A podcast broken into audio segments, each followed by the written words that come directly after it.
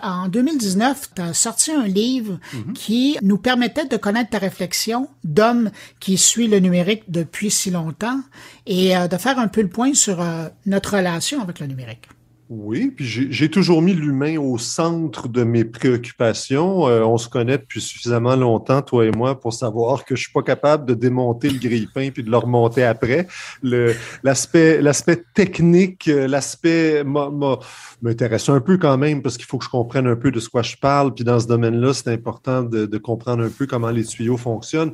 Mais ça a jamais été ma, passion. Moi, ma, ma passion dans ce domaine-là, euh, c'est le développement de la culture numérique et ça nous rajeunit pas. Là, ça commence à faire un bail qu'on observe euh, le secteur. Euh, moi, moi j'ai commencé quelque part en 93, 94. Ben, d'ailleurs, c'est ça. Et ben, tu me permets de, de, rappeler aux gens que, et j'aime bien le rappeler à l'occasion, c'est pas pour dire que tu es plus vieux que moi, mais euh, Stéphane, tu as commencé à parler de l'Internet. À peine. Mais tu as commencé à parler d'Internet avant moi à la Radio de Canada, parce que je me souviens d'une émission que tu animais qui s'appelait Demain la veille, réalisée par Gérard Lambert, qu'on salue s'il nous écoute. On, salue Gérard, qui, qui, a peut-être pas encore appris à faire fonctionner son ordinateur. Mais c'est pas grave, il entend encore. Et donc, à, l'époque, moi, je me souviens de t'avoir entendu parler euh, puis ça, c'est ça, autour de 93 environ, d'avoir parlé de l'Internet. Oui, mais si j'en ai parlé avant toi, là, ça doit être une question de semaine. Parce que si je me souviens bien, à l'époque, tu étais dans l'Ouest et puis il y avait Radionet qui était des capsules techno. Euh, donc, on, est, regarde, on, est arrivé au, au, fil de départ à peu près en même temps.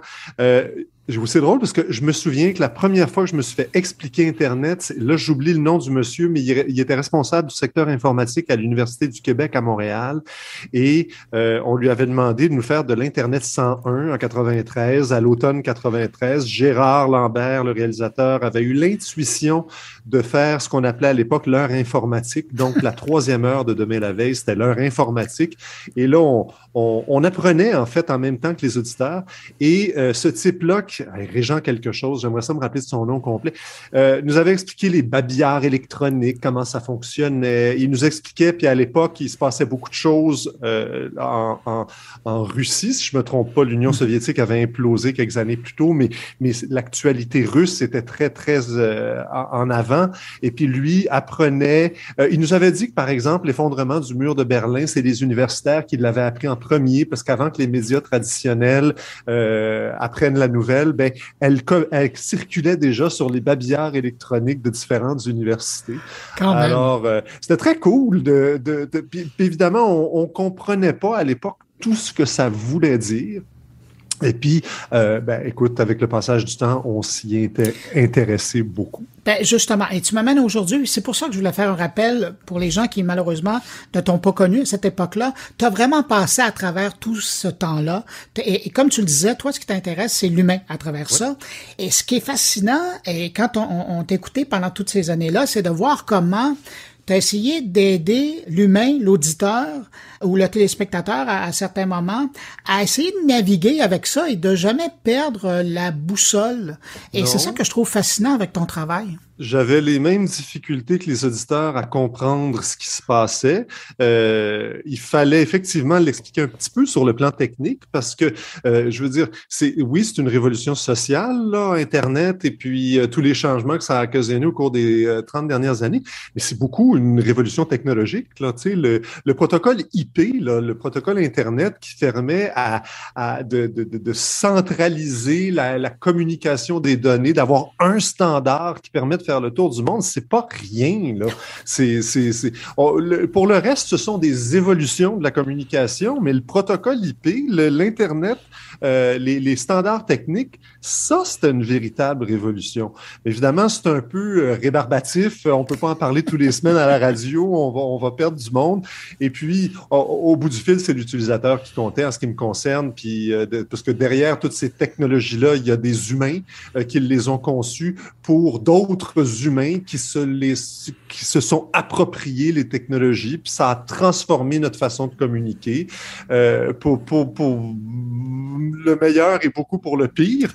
Euh, quand, on, quand on voit le, les feux de brousse euh, qui, qui, qui, prennent sur les réseaux sociaux pour les moindres niaiseries, comprends-tu? Euh, les, les, foires d'empoigne, les gens se lancent de la boue. Euh, puis si on va plus loin encore aujourd'hui, les manipulations par les institutions, les gouvernements malveillants, etc. Alors bref, euh, euh, faut, s'y retrouver. Fait quand j'ai quand j'ai écrit ce livre-là, Survivre euh, au 21e siècle, rester humain à l'ère du numérique, euh, d'une part, honnêtement, c'était pour me prouver à moi-même que j'avais retenu deux, trois choses depuis que j'observais le, le, secteur, j'observais, le développement de, de, la culture numérique. Et puis aussi pour aider, euh, c'est, ma petite contribution à moi, pour aider à la compréhension, pour faire circuler l'information sur ce qu'est-ce que c'est un média social, qu'est-ce que c'est, euh, qu'est-ce que ça signifie dans nos vies, en quoi est-ce que les, les, les, les évolutions technologiques ont accéléré des transformations sociales, écoute, dans tous les domaines d'activité. Alors, et j'en suis encore un peu à ça aujourd'hui quand je donne une conférence sur le sujet, euh, c'est pour dire aux gens un peu, ben écoutez, euh, soyez prudents. Euh, c'est nouveau tout ça. Là, tu sais, 20, 30 ans dans l'histoire des techniques, c'est absolument rien. on a en main et en poche dans nos, dans nos téléphones intelligents des, des, des ordinateurs hyper puissant. Un téléphone intelligent, c'est un ordinateur euh, hyper puissant et euh, qui, qui, a, provoqué toutes sortes de changements. J'ai ajusté les chiffres pour ma conférence récemment parce que je l'avais pas fait depuis quatre mois, puis euh, évidemment, ça évolue très vite. Et je veux dire, on, accède aujourd'hui à Internet à 90% par nos téléphones. Donc, l'Internet nous suit partout. On est partout, partout, et on a toujours l'Internet au bout des doigts euh, à l'épicerie, on sort le téléphone pour vérifier, euh, peu importe, on se pose une question sur quelque chose. Maintenant, l'exactitude des faits aujourd'hui, quand tu t'obstines assis au bar avec un ami, puis non, c'était en telle année, puis tout ça, ben, tu vérifies sur ton téléphone. Ça dure jamais longtemps, ces discussions-là. ça dure jamais très longtemps, ces discussions-là. Et puis, ben voilà, puis je regarde... Euh, je, relisais aussi, je suis assez préoccupé par l'impact des écrans sur les jeunes. Et quand on regarde les chiffres euh, de l'Institut de la statistique, euh, du... Euh, de, de, de l'assurance maladie du Québec sur l'augmentation des cas de dépression légère, d'anxiété euh, chez les jeunes aujourd'hui, l'augmentation du nombre de prescriptions d'antidépresseurs depuis 15 ans, c'est assez hallucinant. Euh, on peut faire une corrélation. Il n'y a pas de lien à cause à effet bien, bien strict à faire, mais une corrélation certainement entre l'appropriation, je vais dire des, je vais dire des téléphones intelligents là, pour parler des, des, des appareils connectés qu'on promène avec nous, qu'on traîne avec nous partout.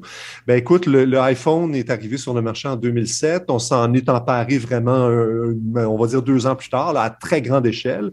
Euh, puis le téléphone intelligent aujourd'hui, il est partout. Il est entre les mains des des, ados.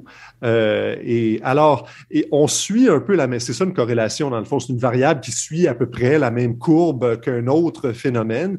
Ben, quand on regarde la, courbe d'appropriation des technologies portables branchées à Internet et euh, la courbe, l'augmentation d'angoisse, d'anxiété, de dépression euh, chez les, surtout chez les, chez les jeunes, mais dans la population en général, je peux pas empêcher de dire, ben, je ne vais, je vais pas affirmer qu'il y a une relation de cause à effet. Il y a encore beaucoup d'études à faire. C'est difficile de faire des études dans ce domaine-là parce que les études sur la longue durée ont du mal à tenir compte de l'évolution de la puissance de ces affaires-là.